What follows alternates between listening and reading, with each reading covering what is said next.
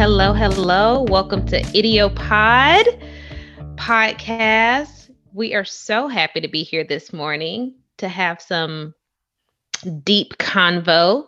Um, what we're doing here, we're sharing stories and conversations about those transformative moments in our life. We're all about some storytelling and just real, genuine, intimate connection. So, guys, if you want to have like share some comments, have some questions, just go find us on idiopod.com. You can ask any questions. We want you to join the conversation. Yes, TJ and I are here having it, but we want to pull out the chair of the table to everyone.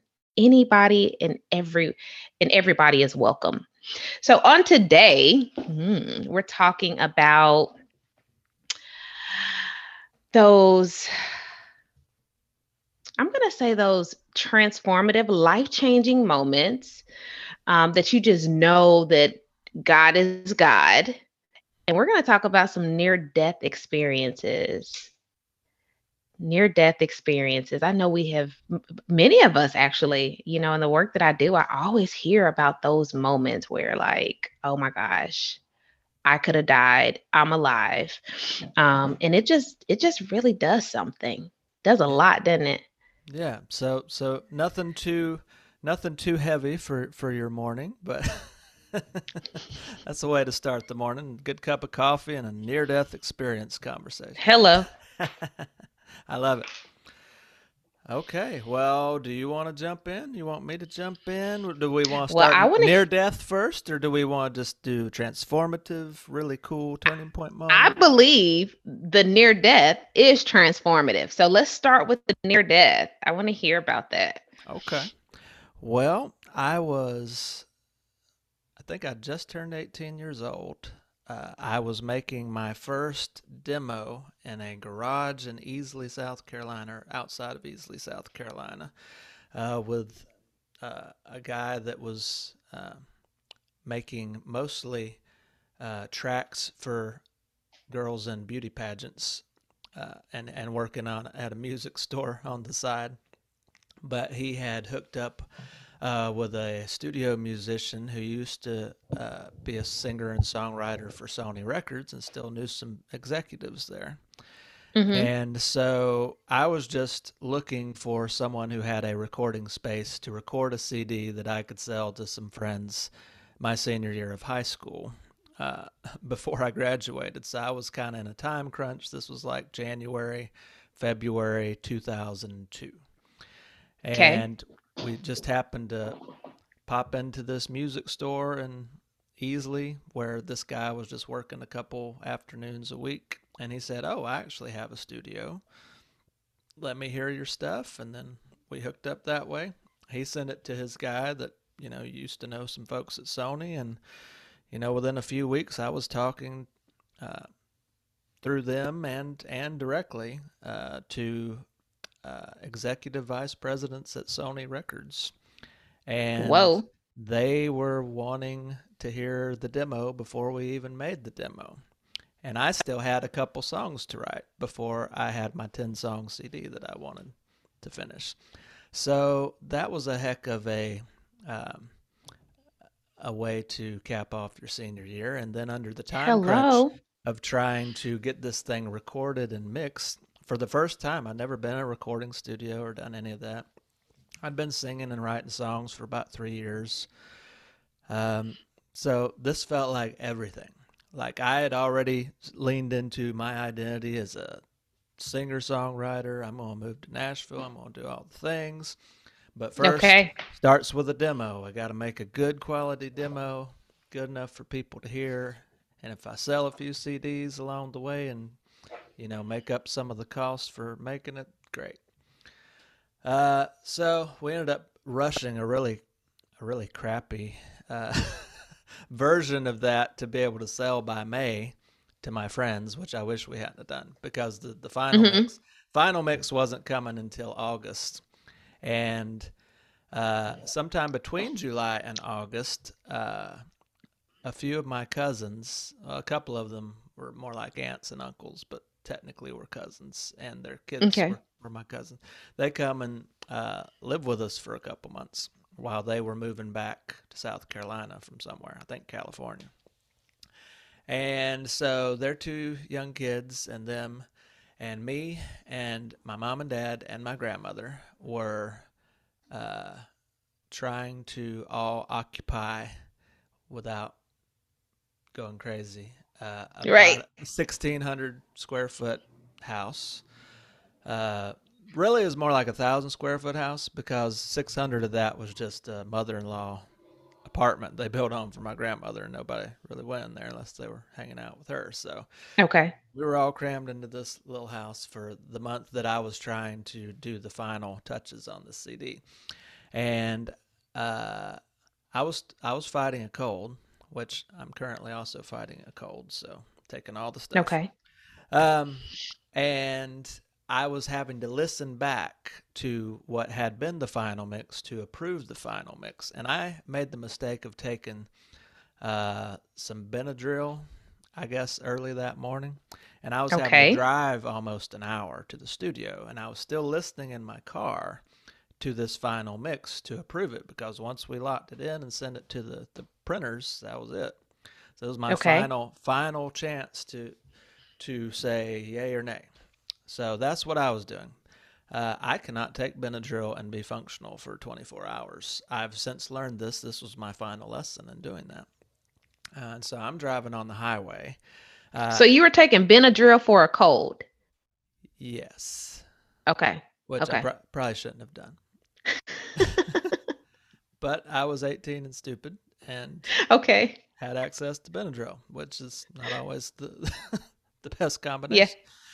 Yeah. Yeah. Uh, anywho, uh, so I fall asleep at the wheel while listening to this CD uh, on a highway, and it and there's not a whole lot of major highways other than I-85, and this wasn't I-85. This was close to I-85 though. This was like uh, two lanes going one way, and then a big okay big kind of V-shaped ditch in uh, median, and then two lanes coming the other way. Okay. Which is a pretty big highway for where I'm from. and uh, so I fall asleep, come to, and I'm like literally a few yards away from running right into one of those like big metal signs on the side of the road. Uh, oh my goodness. I, I had just I had just hit the, the they had the little bumps they didn't have them everywhere, but they had them where, where I was leaning past the line. The little bumps startled me awake, and then I make a quick overcorrection and, yes. and just yank, just a natural reflex to not hit the sign. Thankfully, yes. no car was directly beside me.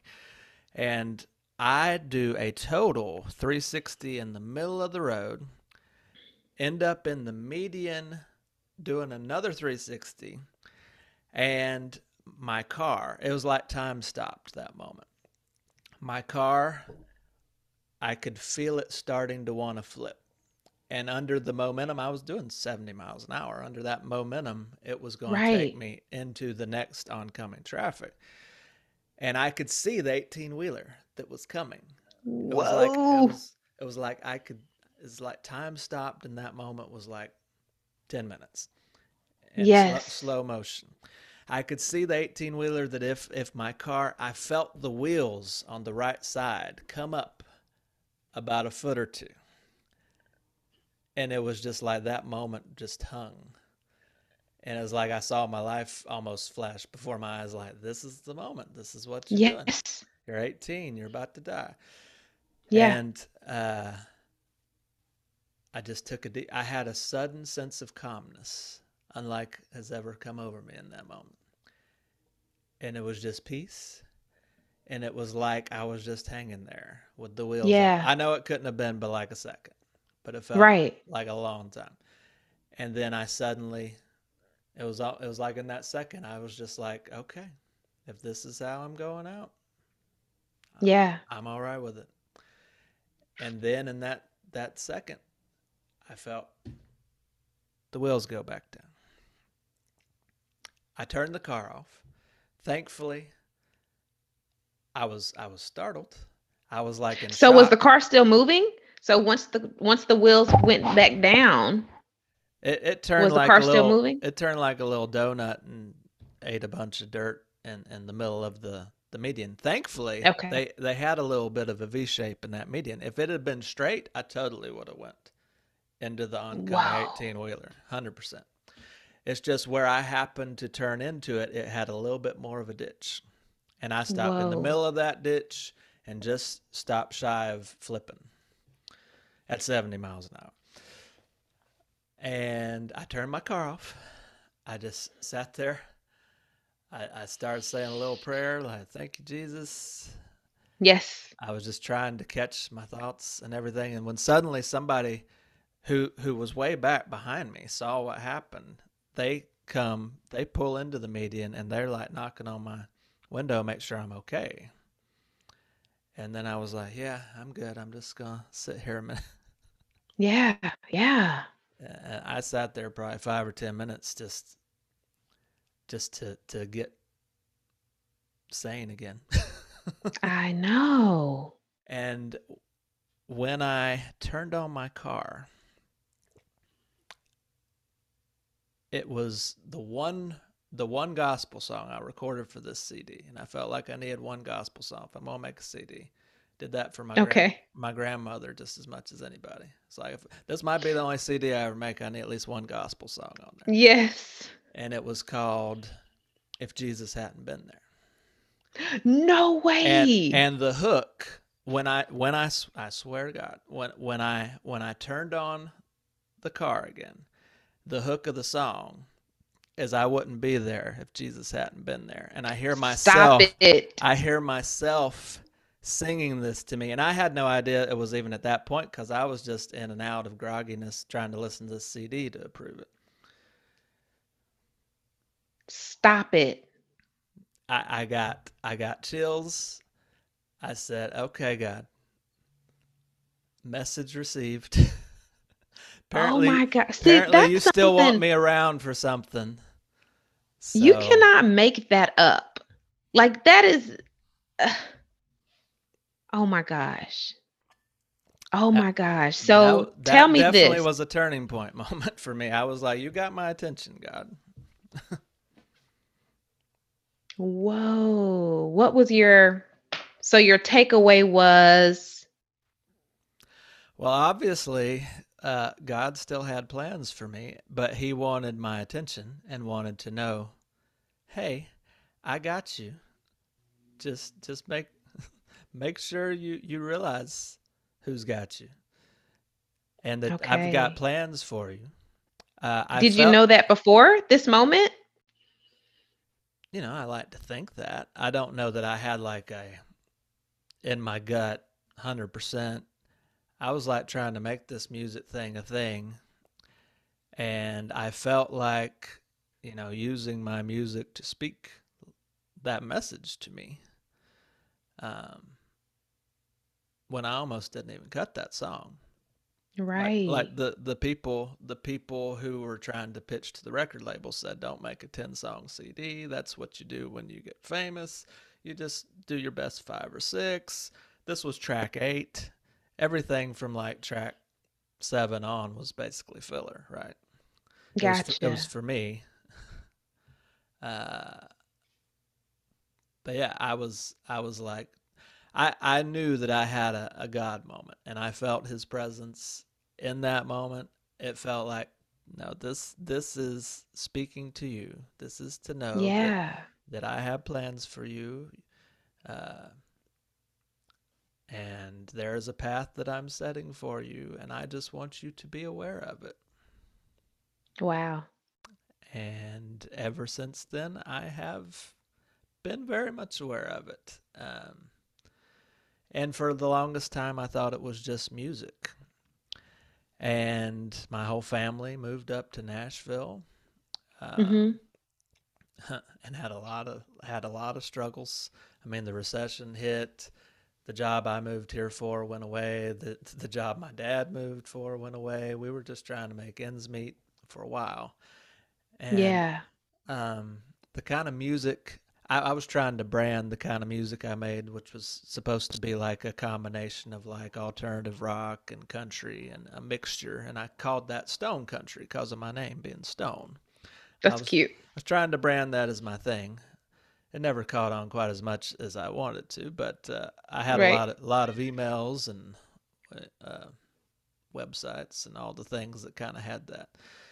And my dad went into a shortly after uh, we'd all moved to Nashville. My dad went into some kind of like secondhand shop, and he felt just compelled, like on his way to work, to go to this shop.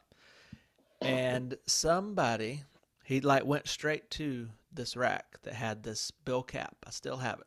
It's in my house. Okay. somewhere. And it was a custom made cap somebody had made. And it just said Stone Country on the front of it. Stop it. And on the back of it, it said Beyond Music. So let me ask you this question. let me ask you this question. So, one thing that stood out was that you had settled into this identity as singer songwriter. Yes. So, on the other side of that, what what would you share as it relates to identity? Uh, I needed to craft an identity for myself. I was a um, a lonely, floundering kid as a Okay. preteen and teenager, and I needed something that was just me, that was mine.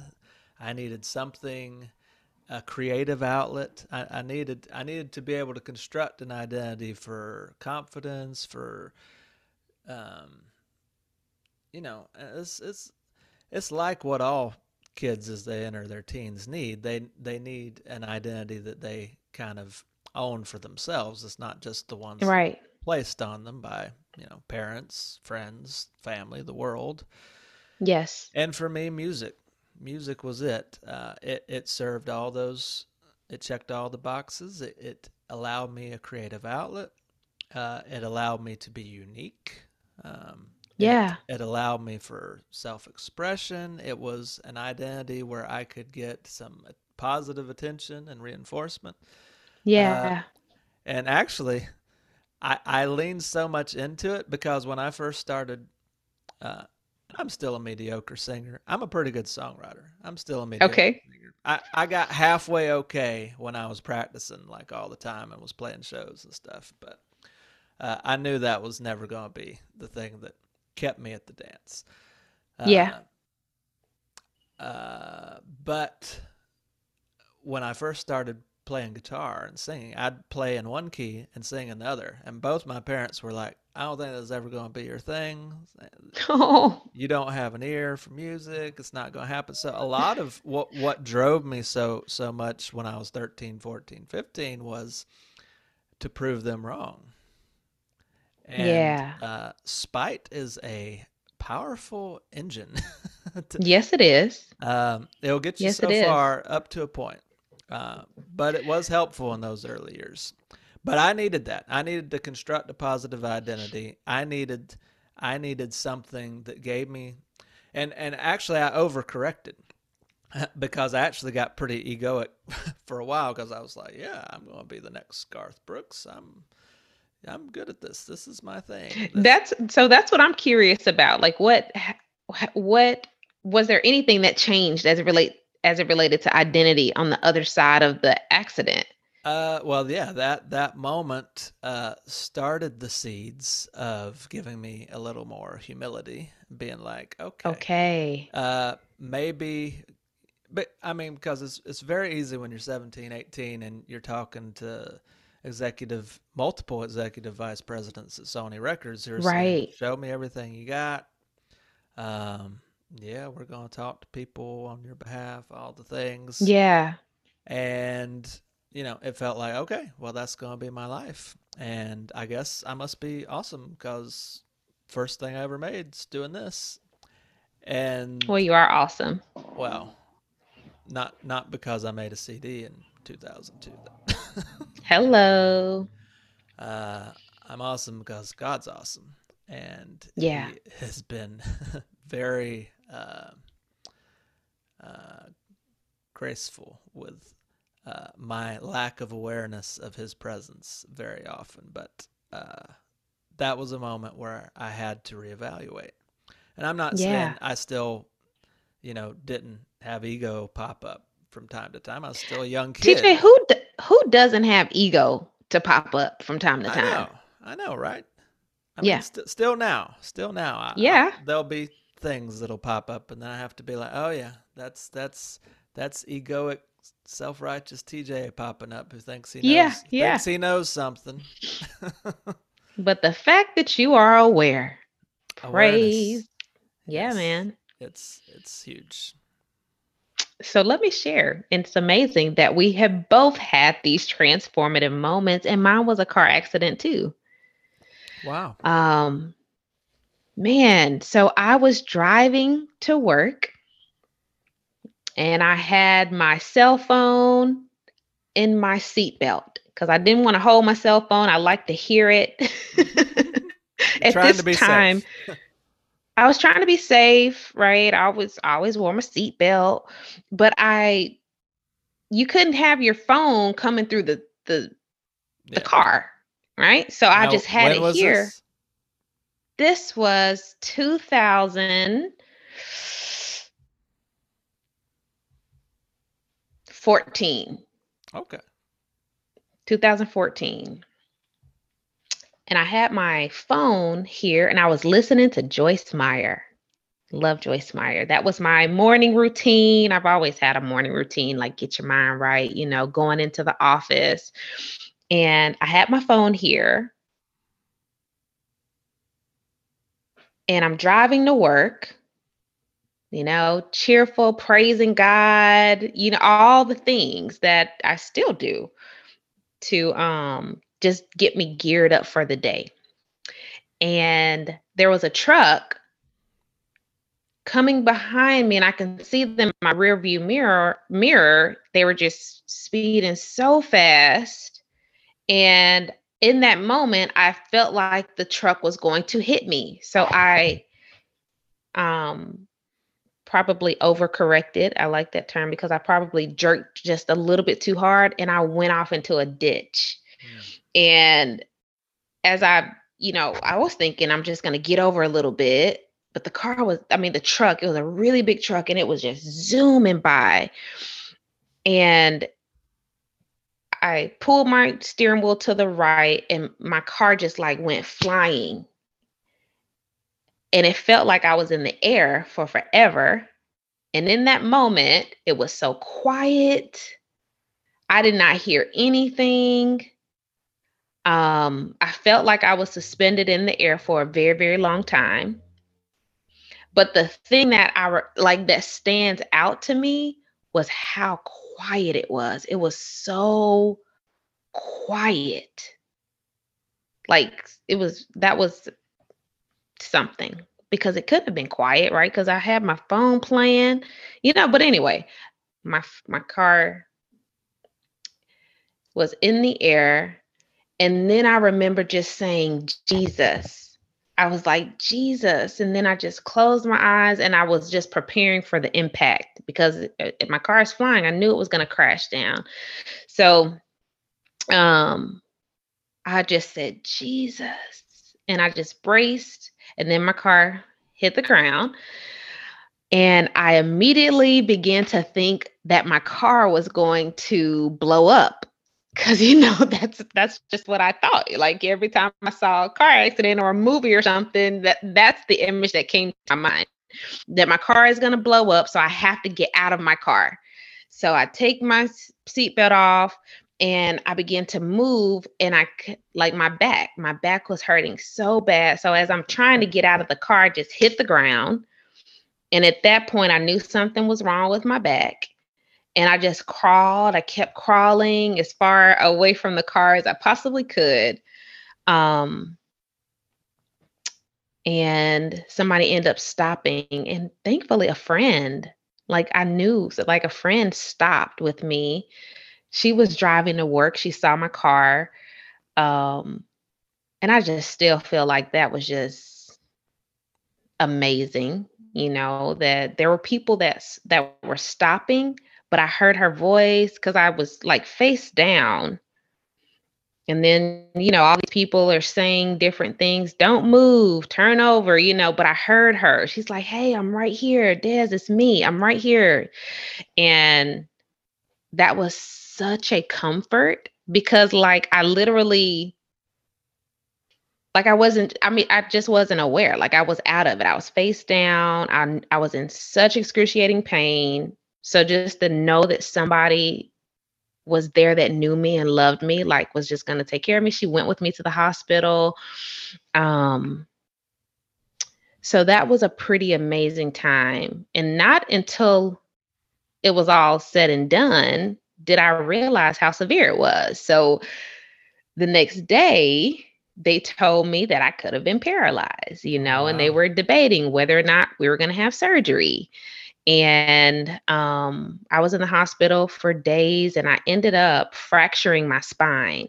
So I mm. fractured my T12. I ended up being in this cast, like a full like neck down to my waist. Oh. Um brace. Like I couldn't even sit up. Like I was in the hospital. I couldn't even sit up. They did not want me to move. So the next day, when they realized they could move my toes, that's when they started to talk about the surgery, like whether or not I would have to have surgery. I ended up not having to have surgery. Um, but I went home in a brace. Hmm. Yeah. So that was one of those moments. Oh my gosh. So, not only the moment of the car accident, but the weeks after were just, I mean, transformative, transformed my whole life. What, what was uh, the recovery period and the, I'm sure there was like physical therapy or something. Yeah. So, I had to wear the brace for, for three months. Oh, wow. Had to wear the brace for three months. And then I went to physical therapy maybe for another three months after. Um, so yeah, that was something. Like I couldn't even, man, my husband at that time. I mean, you you want to know some true love, like oh my gosh. It's when you go through those types of things and it's like this man loves me. Like I couldn't use the restroom by myself. I couldn't shower by myself. Like I could not even stand. I couldn't get out of the bed by myself. Like mm. anything. Wow. And um that's a humbling yeah, experience. It was so humbling because I really liked to do things for myself. You know, I like to be independent and strong and you know, I was very comfortable helping other people. I loved helping other people, but just to literally in the middle of the night, if I have to use the restroom, like ask my husband to wake up. Oh my gosh. Yeah. So what so it was pretty. What messages did you receive during that experience and as a result of of of the aftermath of that experience? How how did that affect you? in a transformative way? More than anything, I realized um, like if and it's so crazy. This is this has always been my stance and my core belief is that God is good, right? God is good.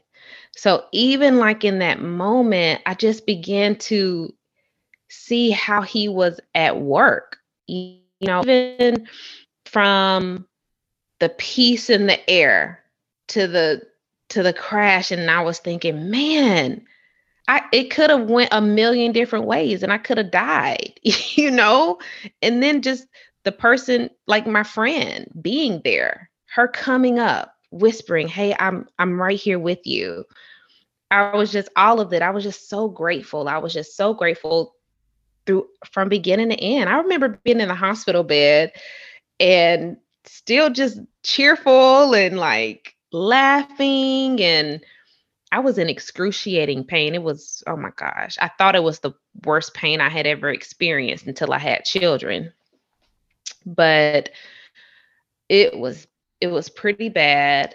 But I still remember being in that hospital room just being so grateful. God, thank you. Thank you, thank you, thank you for protecting me and just really showing me these all these really small ways of how you have protected me, taken care of me. You're still very present, you know. And then appreciation for my husband, um, appreciation for true partnership and just unconditional love, and how to really receive, how to receive help from other people. Um, yeah, I had to slow down. that was huge. I had to slow down. There was a lot of things I couldn't do. So it was lots of time for quiet, solitude, reflection, prayer, um, writing. Yeah. So yeah. Did God use that that intentional time of having to slow down and, and quiet yourself more uh, to send you any particular messages or, or reveal any other transformative type things to you during that season? Um, what did you learn from the quiet that was forced upon you? Hmm. At that time, I was going through some things with at my job. I be, I felt like the Lord had told me to leave, hmm. leave my job, to resign, to quit. I loved the job, you know, and it's one that I was holding really tightly to it. Um, there was a promotion that I wanted. I the promotion like outright. My supervisor told me, "Don't even apply." Um, and I just I was still there. You know, I was there. I was so invested. And what that time did for me was to help me to realize that I don't have to be there. You know, like I was I was there, I was working so many hours. Um, just I would be there from morning to 11 o'clock at night sometimes. You know, I was I didn't have children. And even though I knew God told me to leave, I didn't want to leave. I wanted to stay there and I wanted the promotion, you know? Um, and then the accident happened. So I was off work for a long time. And I was like, oh my gosh, like I don't have to be there. And I think I think that was a huge transformative moment because I don't think I went back. Maybe I like did my FMLA or took my time or whatever. And I don't think I went back after that. And if I did, I went back like part time or something like that. You know how this is how it has been for me. God may say, hey, do this. And it's like, wait, are you sure? Well, maybe I'll just like, mm-hmm. let me tiptoe. Yeah. So I think I went back part time or something. And eventually I resigned um, yeah. Seems like a, a big uh, life change that resulted from this whole experience. It was a huge life change. It was a huge life change. I just realized how much I was, I had been given to this place of employment, you know, I, lots of energy. I was just, it's, you know, like um, I, I was holding it on a pedestal. I was idolizing it you know, and I believe that God always says, Come, I have something better. Like, I believe that is just a constant message. Um, it's been a constant message in my life come there's there's something better there's more but it's like wait i want this but i want it this way mm-hmm. like this um so that's definitely one of those moments and once I made peace with it, I was like, okay, you know, I believe that there's something more. I believe that there's something better. And I was just, I was more open, you know? Wow. Yeah. That's awesome. And it was something better. I I received a promotion, but it was at a different place. Nice. Yeah.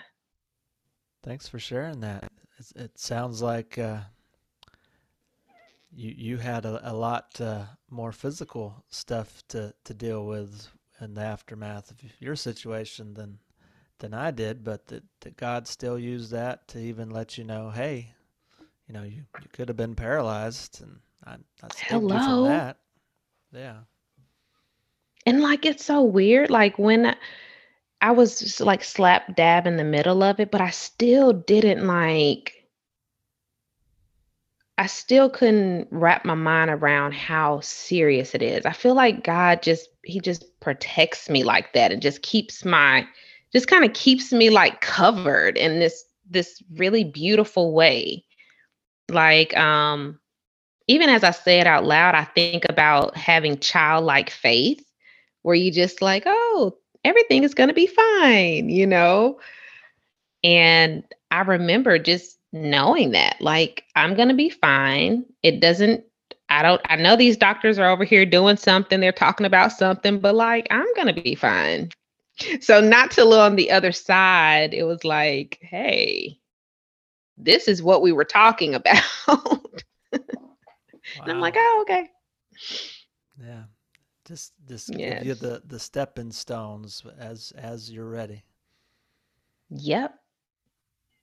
Yep. I just realized something. I don't know if it will come through this this microphone, but I had just literally this past week uh, was going through some old emails trying to find some hmm old old uh, files, and at some point I had sent this song to somebody years ago, and I Ooh. found I found the If Jesus Hadn't Been There song. It's on my phone, Stop it! and I was trying to find the part that that I heard when I I cranked the car. I don't know if it will play through this microphone, but I kind of wanted to see if it would. Yes. I want to hear it. it it might be terrible quality.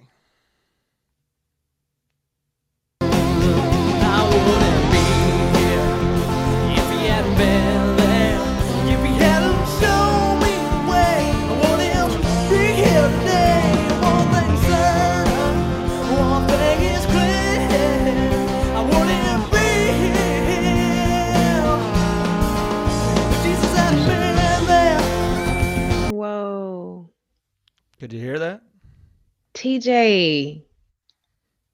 And I'm like, I'm I'm blown away like right now because of the similarity of our stories, Yeah.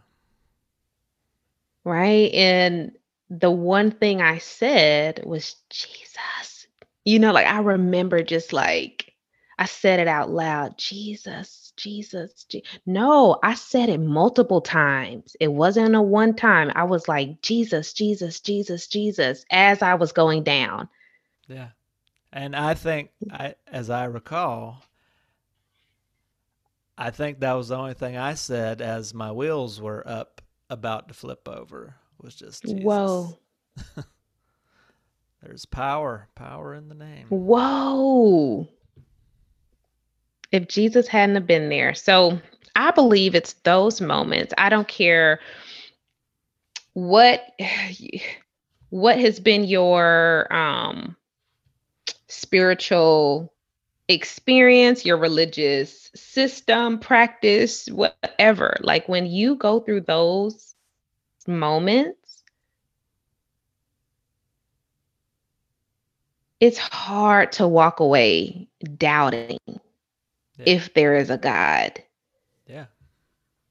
It is, I mean, It's a lived experience that you have and it's it's hard to explain it to somebody who hasn't lived it. But yeah, once you have those moments, it's like, you know, I can't deny those moments. I can't. And you can like, you can hear about like another person's experience. You can learn about God. You can read about God. You can all of it, right?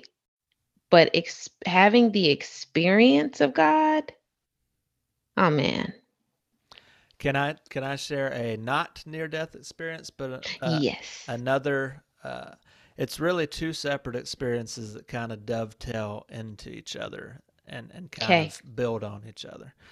But um, when we moved back uh, to Nashville uh, in 2018, uh, Mm-hmm. I took a job uh, teaching sixth grade English at a school, and it just it wasn't it wasn't what I thought it was going to be. Um, Okay. I was teaching special ed and didn't sign up to teach special ed. Didn't know the job was teaching mostly special ed. Uh, God bless all those people who have studied and know all the things and do that. It's Yes. it's a worthy calling, but I thought I was going to teach English to high schoolers, and I was like, I tried it for like a quarter, and I was like, you know what? They need somebody with more training than I got. That's a straight up calling. Yeah, it is. Yeah, it is. Yeah. So, you know, I I decided to leave that job in the middle of October of 2018. Uh, and it's hard to find another teaching job in the middle of October. so, hmm uh, my wife and I talked about it, and I, I basically kind of, for the next, you know, 10 months, uh, was on this sort of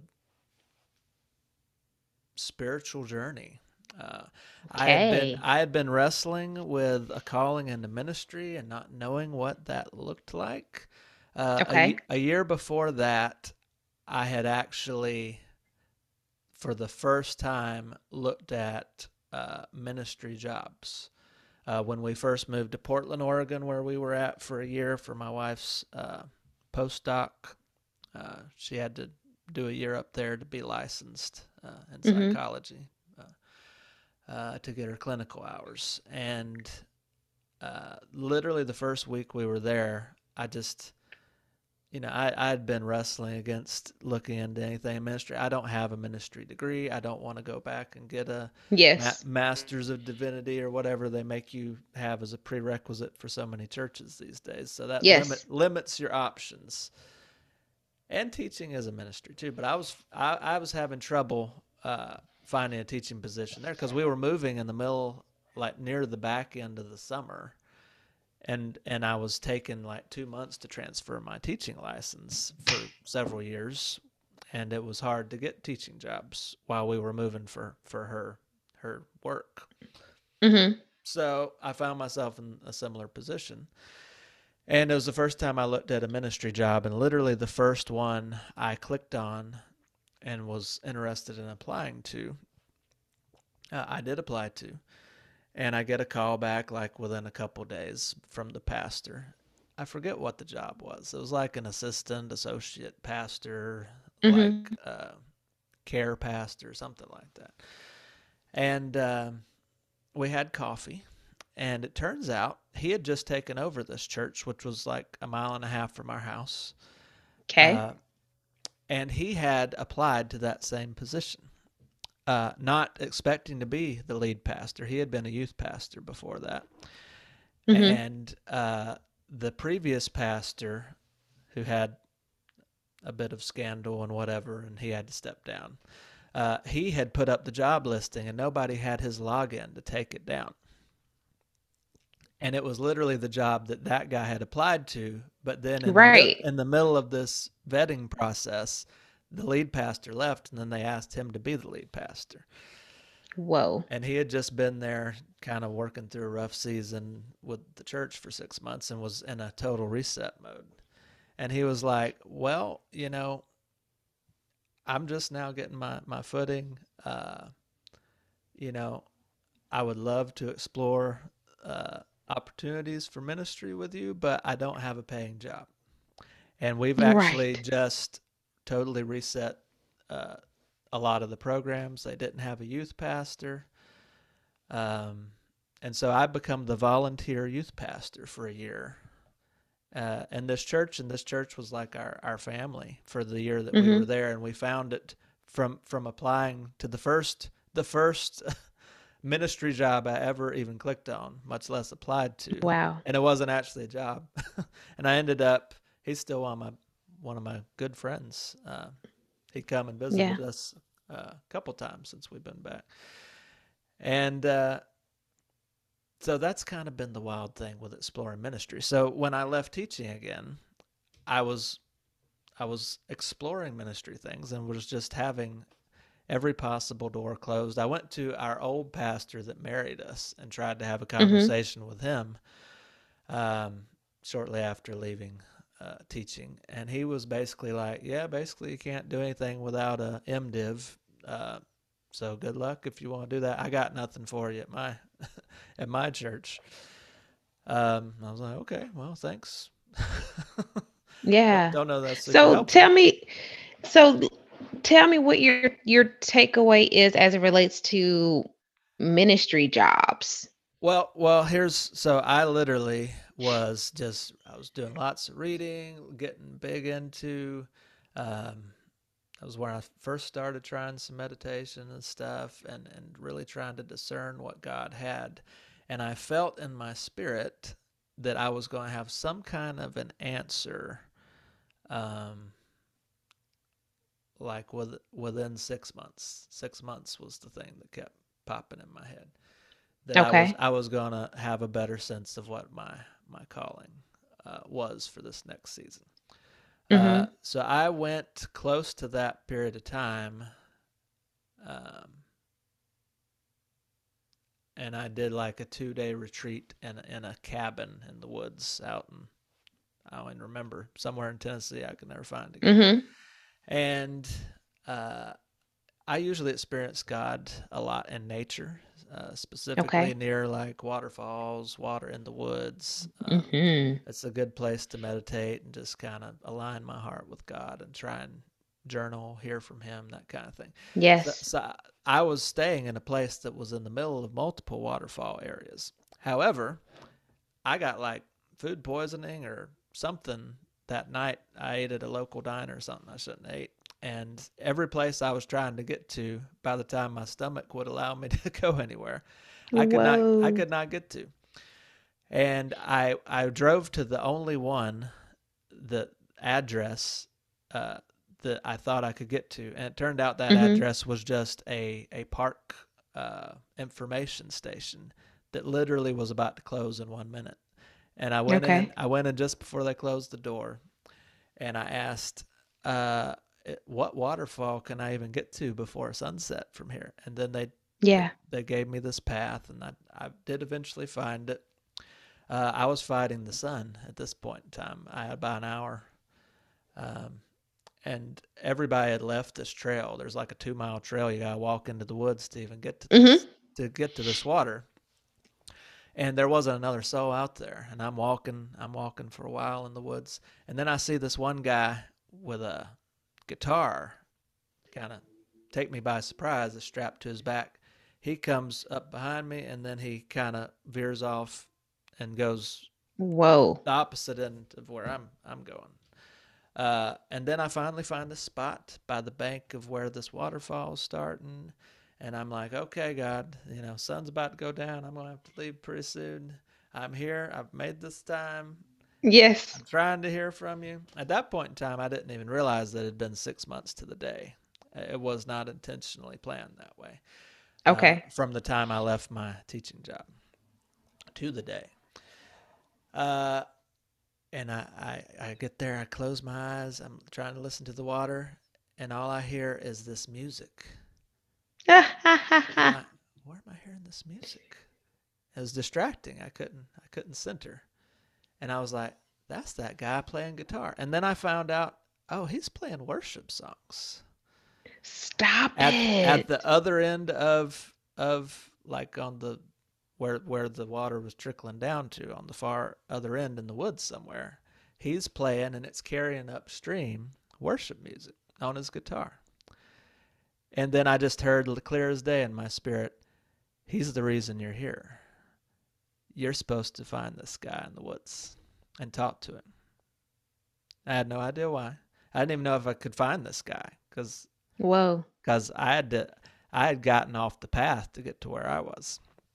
So whoa, I, I pick up shop, I go in the woods, I run directly into this guy. This guy's like a Ukrainian immigrant who is a truck driver who uh, we had a very interesting exchange in the middle of the woods. And I'm like, uh, I know this sounds weird, Uh-huh. uh, but I think God sent me here to talk to you. Why are you here in the woods today? Yeah, yeah, yeah. uh, and I actually I had just gone through this whole thing where God was telling me I needed to reclaim my name. Uh, Whoa. I had never gone by the name Travis before. Uh, my whole family's always called me Josh or Joshua. And then when I got into music, I started calling myself TJ because I thought TJ Stone was a more marketable uh, yes. name for music. But I've never gone by Travis. I've never particularly liked the name Travis for whatever reason, probably just because nobody ever called me that. And when I Mhm. had, when I had looked it up before, uh, just out of curiosity, uh, I, I saw that it meant crossroads. And what I was finding was about every year, especially after I got married, about every year I was finding myself stuck in the middle of my own crossroads, and I was starting to think, Whoa. am I am I just living into this name? Was this like a a pro- prophetic thing spoken over me in name? Yeah. Um, and I felt I felt in my spirit that God was telling me it was more. So I dug deeper and deeper, and what I really had come to find just before I went on this trip and had this meeting Uh-huh. was that the actual etymology of the name uh, was it was a job.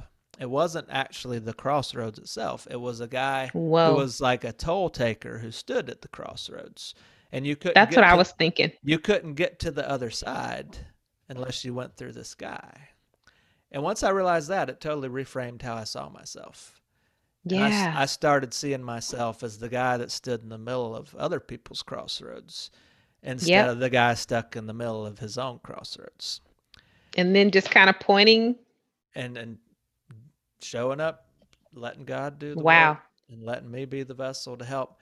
Literally, So please tell me that this please Yes. tell me he was at a crossroads. The verbatim what he said to me is i'm here because i'm at a crossroads in my life Stop.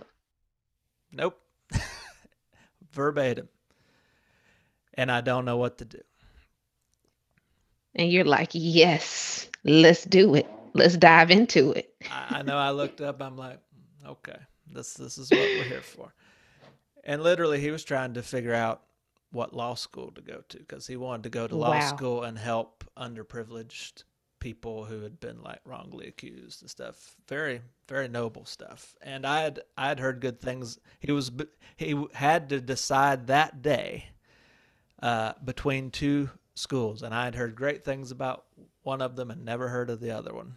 And so i was like well this is what i've heard. So let me ask you this. This so one of my questions to you was tell me your thoughts about this whole ministry job thing now, right? And then it's like you already have the job.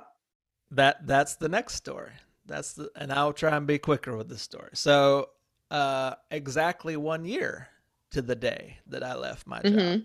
i was on a european retreat with my church's arts collective group that i'd been very active in it's since Mhm. launched from the church it's not part of the church anymore um uh, we were about a week into our trip. We were. It was our last night in Paris, France. Mhm. Uh, it was around midnight, and me being the kind of romantic artist person, I wanted to walk the cobblestone street back alleys of Paris at midnight. Not just because Yes. I watched the movie. I think there's a movie called Paris at Midnight or something with Owen Wilson that I liked. Uh, anywho, I was in the. That whole trip for me was the culmination of me trying to figure out what my identity is and how it relates to ministry and what the next steps. At this point in time, I'd already taken a job at a Christian school that also fell in my lap. That that's a whole nother wild story. Yes. Uh, ended up being the headmaster of that school for eight months. Um, shortly after this trip, actually. Um, but I was approached. I was just I was I was walking and it was the first time I had ever asked myself this question out loud and was really asking God out loud. I said, God, am I meant to be a pastor? Because I didn't, I didn't, I didn't want to accept that role. My dad was a pastor, and it totally Yes. jacked him up. He left basically church altogether for 15 years while I was growing up, because the church jacked him up so much. Um, Yes. trying to be a pastor. Oh my gosh. We should so have a convo about that one. Yeah. So uh, I'm walking. I just literally asked this question, and then I look up, Mhm. and there was this sign lit up in perfect English. Okay. Oh, I remember what it said. It said opportunity. Okay. And, and that's not the word for opportunity in Fran- French. it's the only sign in English. And I was like, okay, are you trying to get my attention, God? What is? Are you saying there's an opportunity here? What What is it? And that literally at that moment, a guy who was riding a bicycle, he was half drunk, riding a bicycle, obviously very Mhm. French. He he stops me and starts trying to talk to me, and I'm like, Ah. I know like six things in French, and I couldn't Yes. I couldn't talk to him. I'm like, uh, no parlez-vous français? Yes. Yes. Yes. I'm like, I speak English. He's like, so what do you speak? In in perfect English. He starts talking to me in English, and then he he goes on to tell me all of his woes and how his dad just died, and he had to go back to uh, French Canada to okay. like be with him in his deathbed, and his fiance had left him. All these things. Mm-hmm. And Here basically, you are again. Yeah, here here I am again. And uh, we talked for like 45 minutes in the middle of this back alley in Paris, France. And as we parted, and I was just giving him encouragement, as we parted, I realized that we had been standing in the middle of the only crossroads I had come upon the whole time I had been walking. Whoa. The whole time we had our conversation. It's And- it's hard not to pay attention to those things because they just I mean they just stand out and like scream at you. Yeah. Whoa. And what what oh oh th- no this was the this was the clincher too. He never even asked my name until the end. hmm And I tried to tell him TJ. He's like, TJ, that's not your name. What's your name? And he would not let me leave until I told him my name was Travis. Travis. And then and then another guy. I was talking to this Hasidic Jew and his family that we were on on the flight back home. It was just me and 2 other Mhm. girls. We, we were all going different directions. hmm Uh, and we talked like about you know just life and our faith and all this stuff for like 30 minutes there in the airport and he did the same thing to me he wanted to know my name and he would not take tj for an answer he made me say my and then at that point i'm like okay god I see you're I get trying it. to tell me something my name is Here we are. And and one of the questions earlier was identity. Right. You had this identity around singer songwriter. Now it sounds like you're leaning more into the identity of Travis. yeah i guess so i still don't go by that a lot but when people call it call me that now i'm fine with it Isn't that amazing that even today, like as we were logging on, I'm like, okay, Travis Stone, something. Yeah. All right, Travis, that's what I'm calling you from here on out. Okay. Well, that's that's Whoa. me. Okay, so as we wrap, let's share one of your major takeaways just from this conversation. I think What stands out to you? I think I was taken by how similar our near death kind of aha moments were and how similarly the felt experience of the moment was like the quietness the calling, Yes. calling on jesus the the feeling like time was stopped um Whoa. I mean, I feel like that almost has to happen to get our attention. Yeah. And also just the way that, that God uses these these moments and he, he shows up in these ways that we're not necessarily looking for. Um, but there's obviously a design and a plan to it. I mean, those two Yeah. those two chance encounters were on the exact six month and year anniversary of the date that I had left my job and was struggling Yeah. with this with this call to ministry. And I heard very clearly on that that trip that I I was already a pastor. I just may never actually work for a church or get paid for it, but I am a Hello. pastor. Yeah. Yeah. One of my major takeaways is um, just the presence of God. Like, even in this conversation today, I believe that there has been so much to take place that we won't even, you know, fully know of, you know, even in this conversation. Um, yeah. So, just how He is ever present, Yeah. God is ever present. God is ever present. Um, so, yeah. And sometimes he just And has we're to nudge us. Yeah, he just has to nudge us to remind us of his presence. Yes, yes, yes. Those nudges, I tell you. Oh my goodness. Well, I thank you for this. Thank you, thank you, thank you for being open and honest and sharing. Yeah, thank I feel for, for um your I feel more connected to you. Yeah, me too. I didn't know Yeah. that was part of your story. I know. I know. All right. Well, you want to close us out? Well, thank you for joining us one more time at Idiopod. Uh, for all things Idiopod, check us out, idiopod.com. Check us out on Facebook, Instagram. Submit your comments, questions, join the conversation with us. Uh, you can submit idiopod idiopodcast at gmail.com or just click the email link at idiopod.com uh, we want to hear from you. What what what do you want us to talk about? Share your experiences with us. We want to hear your experiences because this is this ain't just the Destini and tj show or travis show trying to uh, you know tell tell about our stories. It's it's all about the collective experience and what god is doing through all of us because we're all the body. We're all just parts of it. Yes. Share your transformative near death God moment. thanks for joining us. Until next time